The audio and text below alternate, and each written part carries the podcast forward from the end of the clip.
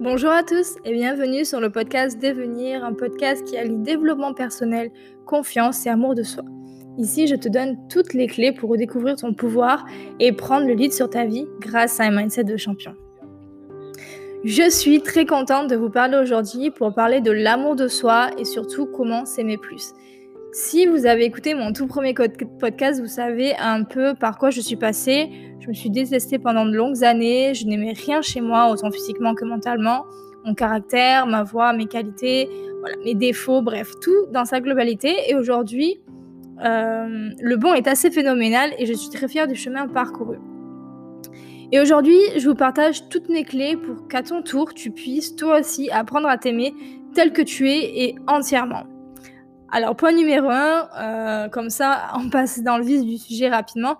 J'ai participé à un événement, la Greatness Academy, qui a été une grosse prise de conscience dans ma vie. Et j'ai pu découvrir qui j'étais, mais aussi qui je n'étais pas. Et surtout, m'aimer pleinement.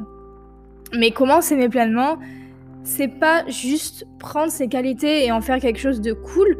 Non, c'est aussi prendre et, euh, et je dirais même surtout prendre ses défauts, sa part d'ombre et la kiffer autant que sa lumière.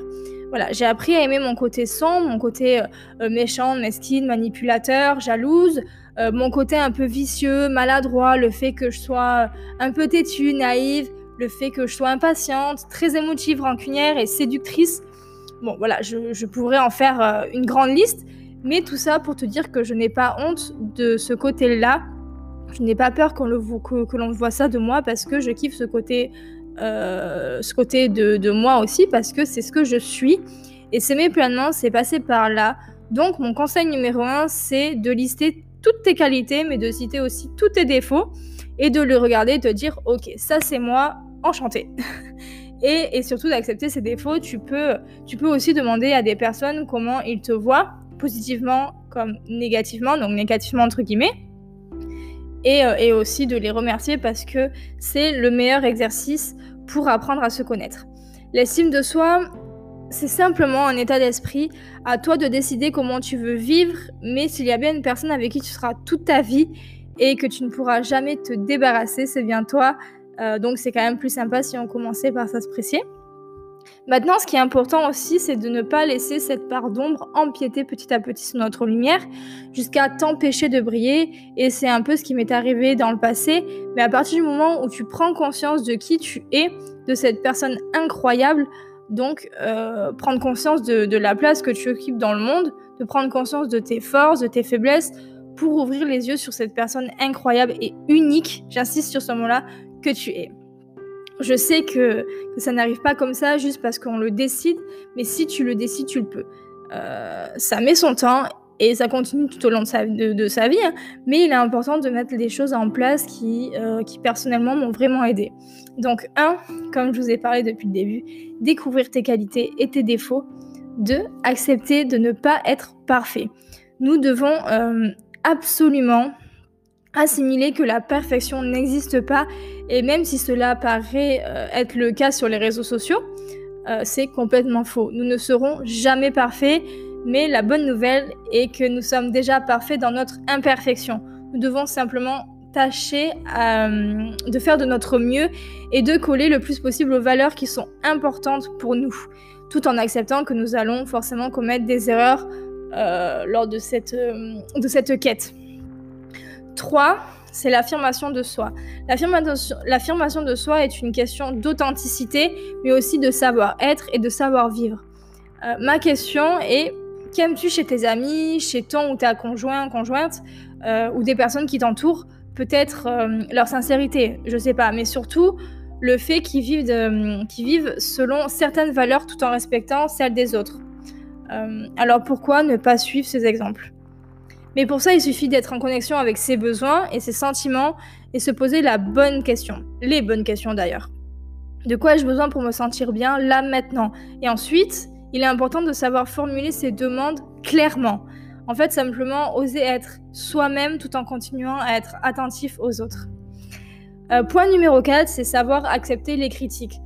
Souvent, une mauvaise estime de, soi empêche euh, d'entendre ce qui est bon pour soi et on peut voir la critique comme une insulte et du coup la rejeter ou alors complètement l'effet inverse, prendre ce qu'on nous dit au pied de la lettre et la confirmer, et, et du coup confirmer ce qu'on pense déjà et se renfermer encore plus. Alors que si on voyait la critique d'une toute autre manière, on pourrait comprendre qu'elle nous permet de progresser et de nous amener à une meilleure connaissance de soi, à une meilleure version de nous-mêmes. Là aussi, d'ailleurs, c'est important de distinguer la critique d'un jugement, euh, d'un jugement de valeur. Pardon. Et d'ailleurs, là, euh, ce que tu peux faire, c'est poser la question à la personne qui critique et lui demander comment je pourrais améliorer ce qui ne va pas. Tout simplement. Point numéro 5, c'est se complimenter. Euh, mine de rien, un petit compliment peut avoir beaucoup d'impact sur l'estime de soi. Tu peux faire l'expérience. Je sais que c'est pas un exercice facile, mais crois-moi, il a fait la différence chez moi et chez beaucoup de personnes. Place-toi devant un miroir, ignore cette petite voix négative là, et fais-toi un compliment. Mais un compliment sincère, à haute voix. Et recommence cet exercice une fois par jour. C'est un acte de bienveillance qui fait un bien fou et surtout, euh, ton cerveau finira par le croire. Euh, voilà, c'est essayons de changer le regard que l'on a sur nous-mêmes.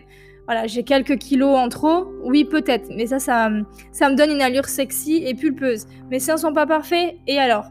Euh, Je plais quand même. J'ai des taches de rousseur, des grains de beauté sur le visage, eh bien ça fait partie de mon charme, etc.